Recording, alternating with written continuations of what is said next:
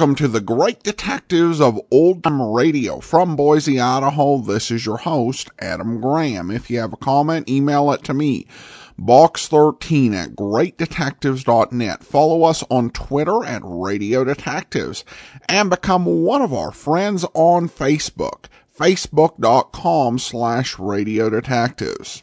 I do want to remind you if you've not gotten your Great Detectives of Old Time Radio t-shirt, you can go to t-shirt.greatdetectives.net and order at any time now.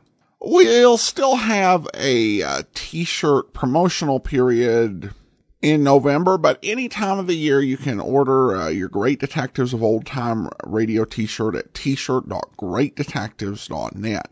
All right, it's time for today's episode of That Strong Guy, and as usual, we have no idea when it aired, uh, other than sometime in the mid uh, 1950s. Uh, the title of the episode is Fighter.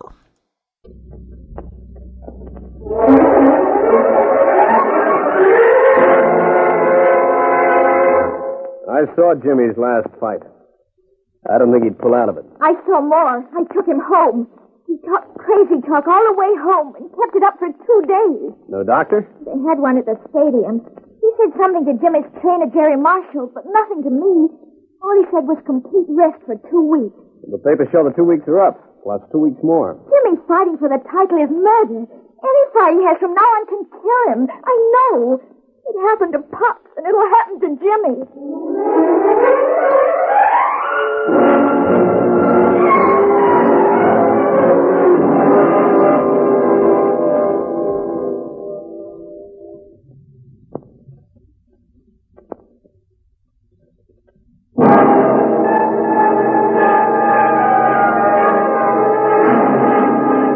It's that strong guy again, Steve Strong. Yeah, that's what they call you, but right now you don't feel so strong. You're in Pug's Bar watching the boxing on TV. The telephoto lens is giving you a close-up of Jimmy Benson's face. A moving portrait, the battered face of a beaten fighter. A boy who's going down for the count. You've seen him fall. You've seen him fall hard. But this one's different. You see the shadow of death creep into the face on the TV screen. You watch the tired face take another blow from the slugger's glove. You see the face fall, a tired, sagging fall into oblivion. When the shadow of death takes up the referee's count, and you know Jimmy Benson's got a bigger fight to win. A fight for life. But you're in for a shock. And four weeks later, the headlines hit you in the face. And they hit you hard. Al Topak to promote Jimmy Benson in title fight. It's in the afternoon edition. And she throws it on your desk. Jimmy Benson's kid sister. Small, dark hair, big brown eyes, and only a kid. But there's a ball of fight in her, and it's coming out fast. One blow from Decker's glove will kill Jimmy. I know it will. I saw Jimmy's last fight. I didn't think he'd pull out of it. I saw more. I took him home. He talked crazy talk all the way home. He kept it up for two days. No doctor? He had one at the stadium. He said something to Jimmy's trainer, Jerry Marshall, but nothing to me. All he said was complete rest for two weeks. The papers show the two weeks is up, plus two weeks more. Jimmy fighting for the title is murder. Any fight he has from now on can kill him. I know. It happened to Pops, and it'll happen to Jimmy. Mm, Shader Benson was a great fighter. But he was killed in the ring. Is that being great? That's a part of the risk, but he fought fair. I'm not proud of it. I'm not proud of any man who's got to fight to earn a living. The ring makes it a sport. You can call that a sport when they're going to stand Jimmy up to be killed. Maybe the doctor's report wasn't so bad as you think. Huh, doctor's report. I tried to find him since. He's gone out of town. He's gone out of town because Al Topak sent him. This, uh, Jerry Marshall, he's uh, Jimmy's trainer? Was. Al Topak had him relieved. He figures Jerry will go soft. At least that's the way I see it. What does Jimmy say? I haven't seen him for two weeks and more. I never talked it with him yet, but I was going to after the two weeks rest was up. These men beat me to it. Said they'd come to give Jimmy a rest in the country. A wealthy fan was paying for it, they said. Ha! They said a lot, and I believed them. And now the wealthy fan turns out to be Al Topak. Well, it promotes the champion. He's a kingpin of a betting syndicate, that's all. No one knows exactly who he is. The name's a cover. He could be a Wall Street tycoon for all we know. But he's got a reputation for making champs. And I still say it's a setup. Or else he doesn't know Jimmy's a busted fighter. You saw Jimmy's last fight. What do you think? He could have won if he hadn't slipped. Even the papers said that. I know all that. I mean, the beating he took from the slugger. I thought the same as you. But now, with Al Topak promoting Jimmy, I uh, say I could be wrong. Then if you think that, a lot of other people will start thinking it, which is what Al Topak wants. Can't you see? It's a perfect pointer for a setup. He promotes Jimmy, they make Jimmy favorite. Dacker's price blows, and Topak's side betters move in and make a cleanup. If Dacker wins. If Dacker wins, he can't lose. One tap like the dodo gave Pops, and Jimmy takes the count for good. And Topak wins a bundle in betting. You could be wrong. Like I said, the doctor's report may not have been so serious. With the doctor suddenly gone out of town indefinitely. What about Jerry Marshall? He won't see me. Why? Same reason, I guess. Al Topak? Al Topak's name will shut any mouth in the city. Oh, maybe I can relieve his lockjaw. You'll see, Jerry Marshall. Unlike you, I don't like murder. Inside or outside the ring.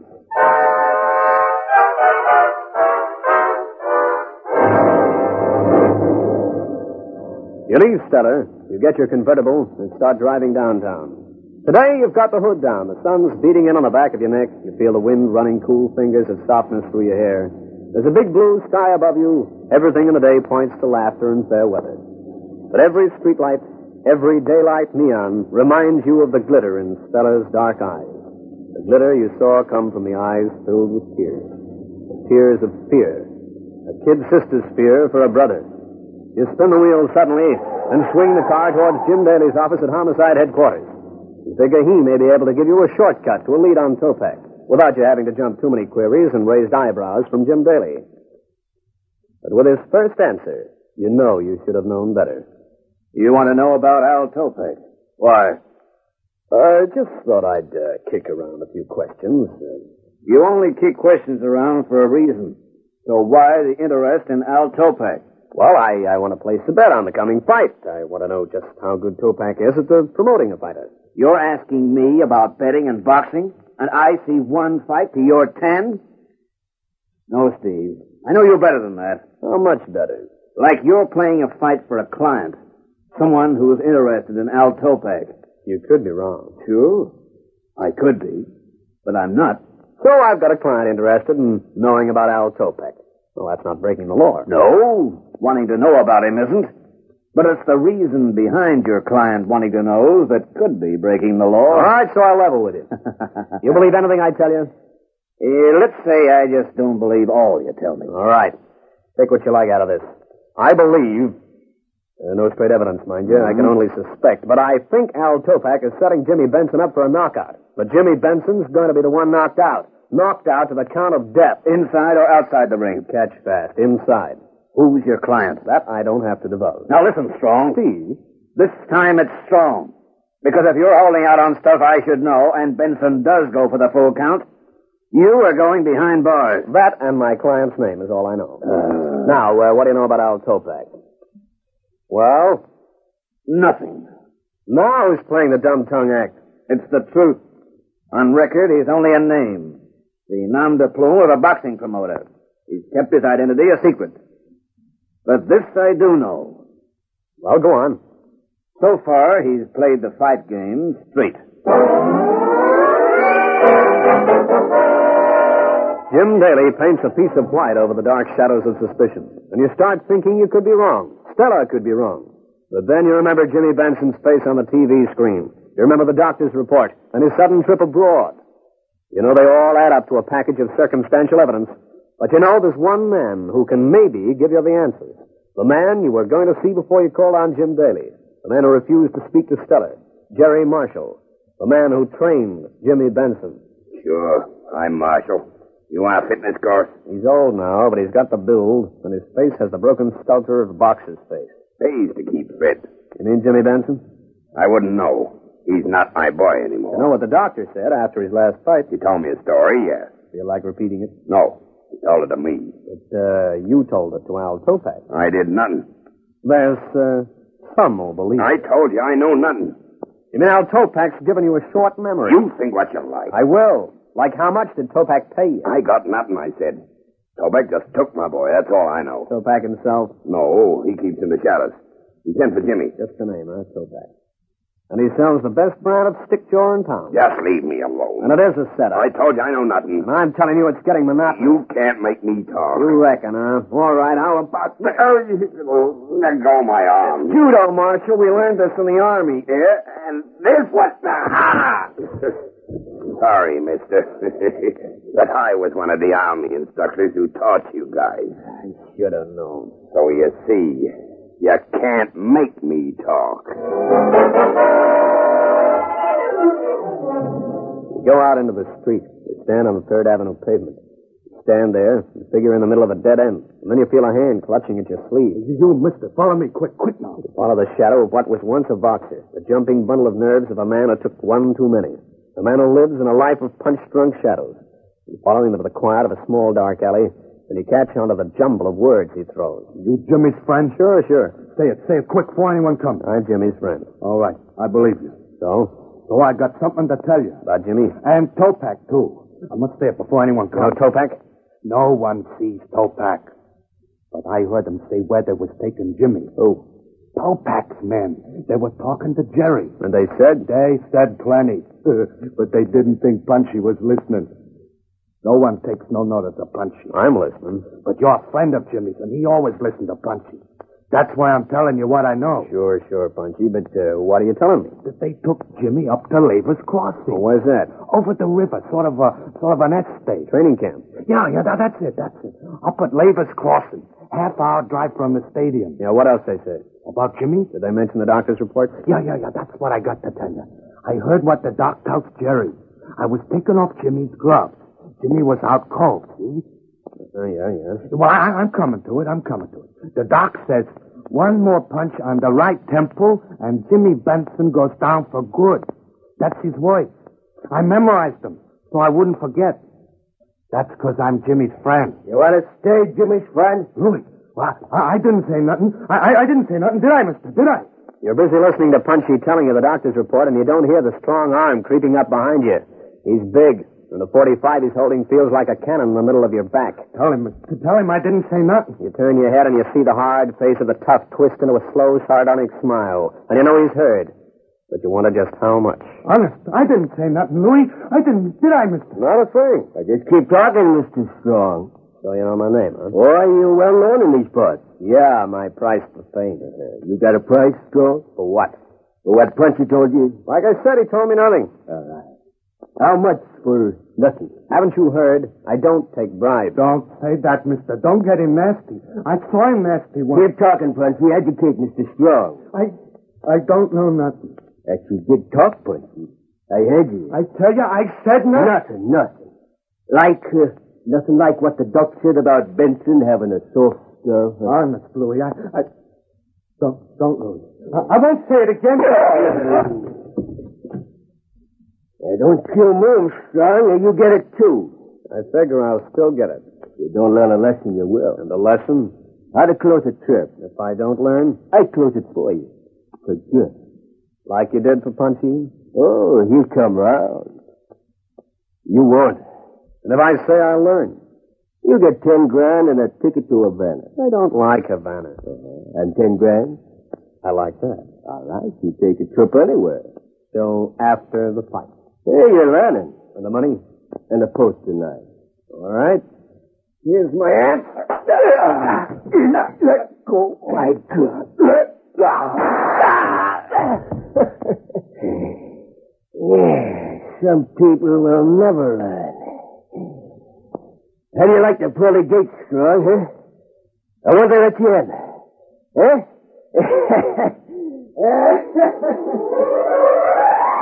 You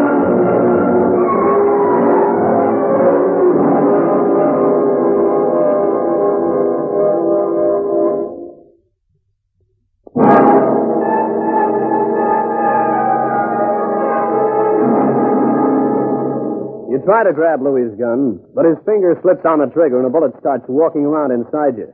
And the pavement sits up and pushes out a big black hole and you fall in. And you keep falling. And then you stop and you're floating on a cloud. You hear voices and a pumping sound. And the blackness steps in again. Yes, Doctor. I'll stand by all night. You hear the voice coming through a white mist. You feel fingers touching your wrist. You feel something thin and cold push beneath your tongue, and slowly the fog blows away and you're looking into a face only Florence Nightingale would own. So you decided to stay with us, Mr. Strong? What's your name? You men, sir. Most patients say, where am I? Or how long have I been out? Right. Where am I? How long have I been out? And uh, what's your name? Central Receiving Hospital, one week and two days. Nancy Parsons. You've been out nearly ten days. We gave you up trust. But you kept coming back for more. Had no place else to go.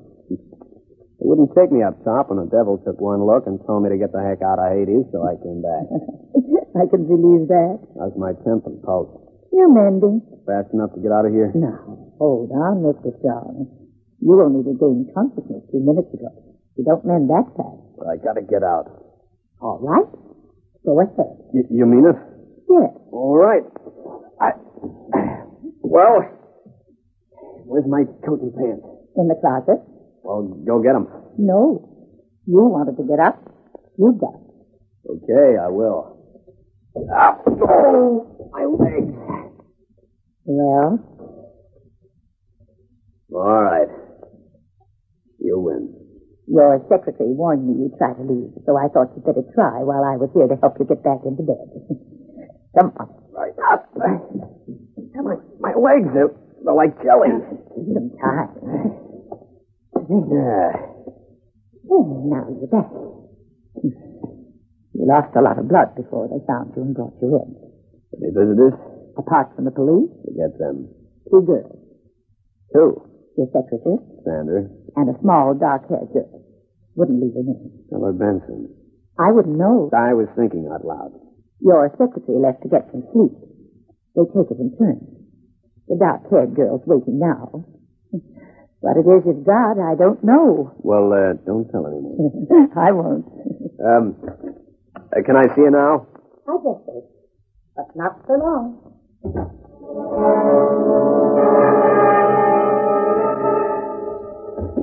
Mr. Strong. Oh, Mr. Strong, I was afraid you... Not me, kid. It's all my fault for coming to your office I got a sticky nose anyway. But when's the big fight?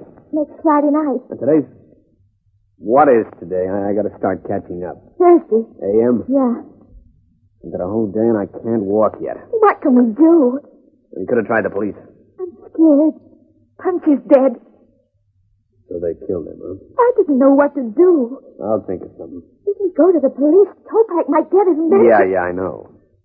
And Jimmy's a great little fighter. But we gotta do something. Hmm. Maybe draw the teeth a little. You could only find out who Topak was. The two men who came for Jimmy spoke as though they knew him. Was one called Louis? Yeah. Yeah, there was. Hmm. And the fight's tomorrow night. But you can't get up. You're far too weak. Maybe tomorrow. No. Maybe we can do it. Now listen. This is what I want you to do. You tell Stella to do three things for you outside, and she leaves. And while you lie back waiting for strength to come back into your legs, you know Stella is tossing baited lines around town, in the right places and to the right people. You've given her instructions on what to say and where to say it. And all you can do is lie back and hope the fish will rise to the bait. The following day is Friday, the day of the fight. And you see the result of Stella's first job. It comes through the doorway. A big, shiny cabinet delivered to your private single-bed ward. TV in a patient's bedroom. What will the hospital be doing next? Well, there's a fight on tonight. I don't want to miss it. Oh, you buy a TV set just to watch a prize fight. Uh, I didn't buy it. I just, uh, I'm just trying it out. Tomorrow I say I don't like the cabinet and the firm takes it back. what time do you make it? Um, five forty-five. Well, is Stella not calling to see me today? The little dark-haired girl. Yeah. She's doing a few jobs for me yesterday.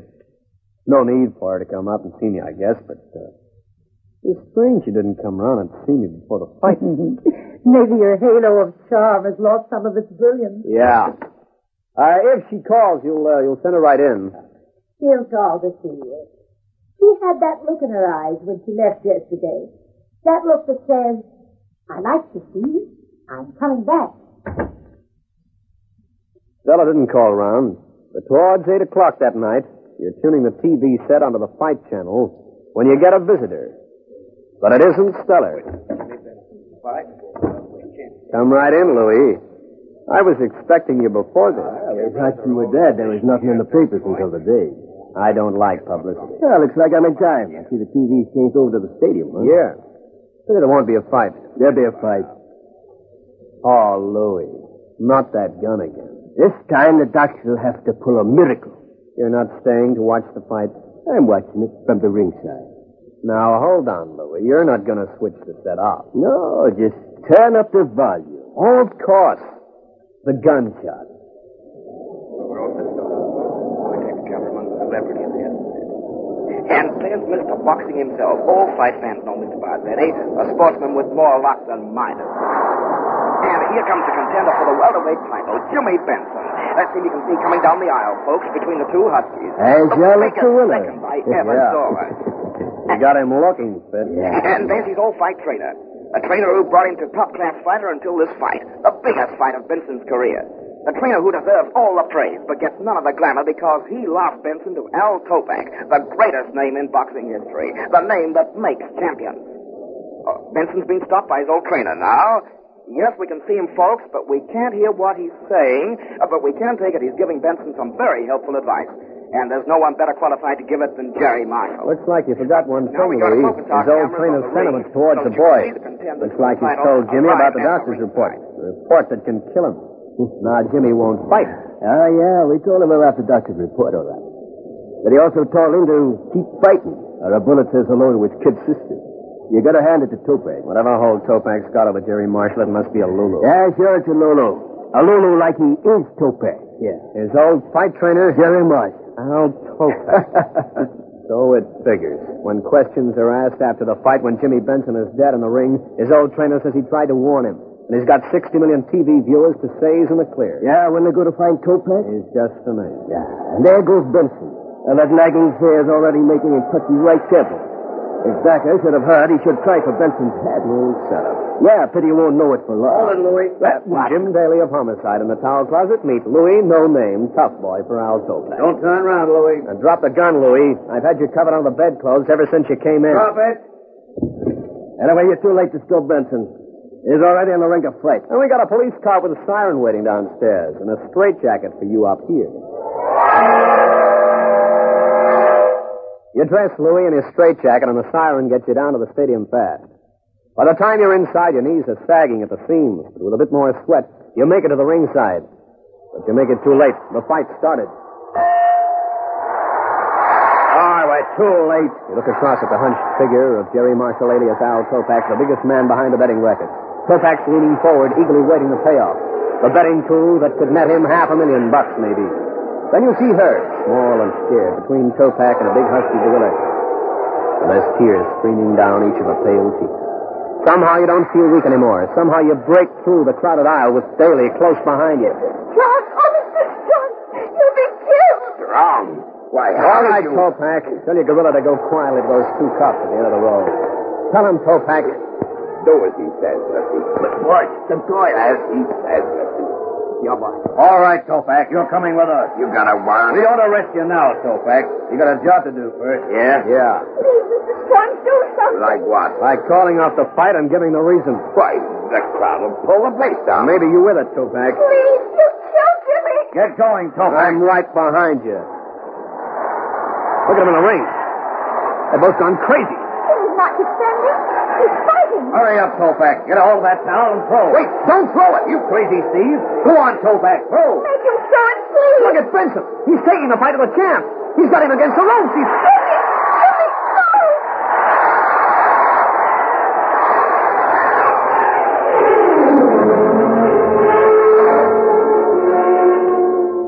You get Topak away from ringside. and You go with Stella and Jim to a dressing room at the back of the stadium, and you wait. And then the champ comes in. Oh, Jimmy. Jimmy Benson, the new welterweight champion of the world.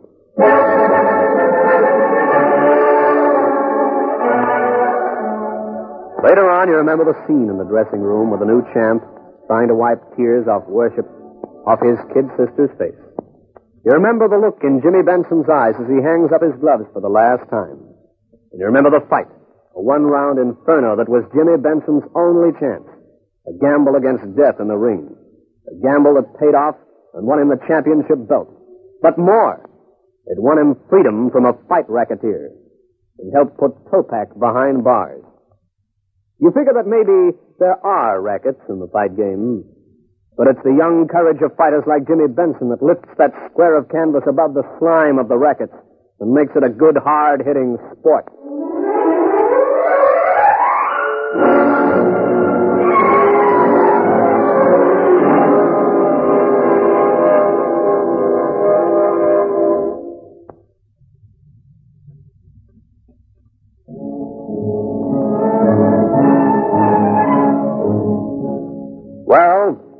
Like I said, I'm a sentimental. A romantic guy. But I've got a lot of good friends in and out of the force, and I like to keep them. I also like to help keep law and order in the community. I'll be with you again, but for now, this is Steve Strong, or as I'm more often referred to, that strong guy, signing off.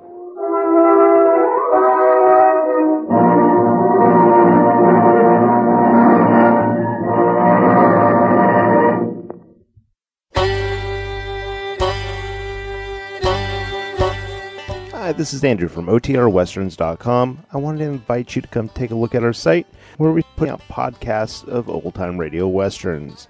Check us out at OTRWesterns.com. You're listening to The Great Detectives of Old Time Radio with Adam Graham. Now let's get back into the show.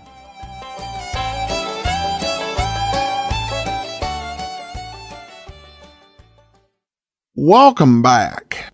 Well, I actually really like this one. My favorite character in this is the nurse. And I loved how, uh, she just said, okay, you want to get out of bed? And, uh, he wasn't able to. And that's a nice, uh, twist because so often in these programs, the guy wakes up in the hospital, ha- you know, out for a week and just jumps out of bed and gets on the case just through sheer force of will. And that won't work too well right after coming out of a coma. Of course, he does get to show some of his heroics at the uh, boxing ring. But that's after he's had some time to rest. Still probably not realistic, I appreciate the efforts to be at least a little bit more realistic than many other shows. It's also worth noting that he spends a lot of his adventures so far uh, totally unconscious. You know, he was out for several days in the first uh, episode we played, and then uh, out for more than a week in this one. All right, well, we turn now to listener comments and feedback. And we have some more speculations on the uh, series. Bill writes on Facebook, I know you speculated about the series, but one thing I noticed was that besides similar titles, it seemed to have the same first person and storytelling uh, t- style as that Hammer guy. My guess is that the same people behind it created this show. Uh, and that's certainly possible. There was a series uh, called uh, It's a Crime, Mr. Collins, which was actually reused a lot of the same titles and ideas and feel as uh, the series The Abbotts. And The Abbotts was based on a book series. And so if you had written a script for The Abbotts, it was pretty easy to go ahead and take it and turn it into a script for It's a Crime, Mr. Collins. And so that may very well be going on here. Uh, then uh, we have a comment from Jeffrey who writes, "You got me curious about the little history of when that uh, Strong Guy originally aired. So I went to newspaper.com and did a search for the title That Strong Guy." In both 1955 and 1956, not one paper in the United States listing the radio show, but instead it had many listings in at least two Australian uh, papers with ads. The earliest from March 31st, 1955, dating tonight at 9, that Strong Guy Thrilling Adventures with Steve Strong, Private Investigator, presented by Norman R. Smith, Preassembled Homes. Then on October 13th, 1955, there was an ad listing in the Melbourne Age Radio section, a picture of the actress Ruth Cracknell, and it says Cracknell plays a leading role in uh, AW's new drama series, That Strong Guy. I went on IMDb. Ruth Cracknell is an actress from Australia, so I think the reason we do not have much information about this series is that this is not an American series, but a foreign series produced in Australia. Well, thanks so much for the research on that. Um, I, I would, wouldn't say that that's not a possibility. There are some things in the episode that are uh, kind of the hallmarks of Australian radio. Uh, for example, the in part that tends to be something that you would hear on some syndicated um, Australian radio programs. On the other hand, I, I think that if this was an Australian production, the accents are really, really good. Because usually in an Australian production, you'll have uh, several, if not most of the accents clearly sounding like somebody trying to do an American accent. And I don't really get that sort of feel in this uh, series. The other thing is in the second episode of the series that we played last week, where it referenced Steve's client uh, having owned a drugstore. Well, a drugstore is not something that they would uh, say in Australia. Uh, typically, they'll say something like a, a chemist. Though in the past 30 years, the term pharmacist has come more into vogue. Um, and uh, in terms of drugstores, I found this was just a, a comment regarding uh, the language when I, I, did a search to see Australians in drug stores. And this gentleman who's lived in Australia for a long time uh, writes, by the way, Australians find the term drugstores and druggist rather odd, if not alarming, with the term being used almost exclusively in Australia for narcotics and other illegal products. So it doesn't seem terribly likely that uh, they would use drugstore uh, without uh, changing it. It'd be kind of the ultimate sort of script laziness. Now, one other possibility is that there was an Australian series known as That Strong Guy, and just like there was an Australian series known as Nightbeat and an Australian series known as Superman, i.e., there is an American uh, series, and it was the basis for the Australian series. But that answer doesn't entirely satisfy me either, just because if the series is so obscure that we can't find any newspaper articles on it, it's hard to see how the series makes its way to Australia. At any rate, thanks so much for the joining in the speculation, and if anyone has any additional insights, I'd love to hear them. All right. Uh, then we also have a comment just on the quality of the series. Joel writes in. Joel writes, I could not stick with this program. It is clunky, almost amateuristic, and frankly boring. I hope you don't plan to air this in any volume. On the plus side, I'm enjoying Mandel Kramer's Johnny Dollar. The stories in Rocky Jordan are different and the setting is interesting. I love Mr. Keen. He is laid back and methodical. Nick Carter is great too. Thanks for all you do, Joel. Well, thanks so much, Joel. Sorry you didn't like that strong guy. And uh, just wait about five weeks and we'll have something else here. All right. Well, that will do it for now. Join us back here tomorrow for Rocky Jordan. And then uh, next uh, Tuesday, it's another episode of That Strong Guy. In the meantime, send your comments to box13 at greatdetectives.net. Follow us on Twitter at Radio Detectives and become one of our friends on Facebook, facebook.com slash Radio Detectives. From Boise, Idaho, this is your host, Adam Graham, signing off.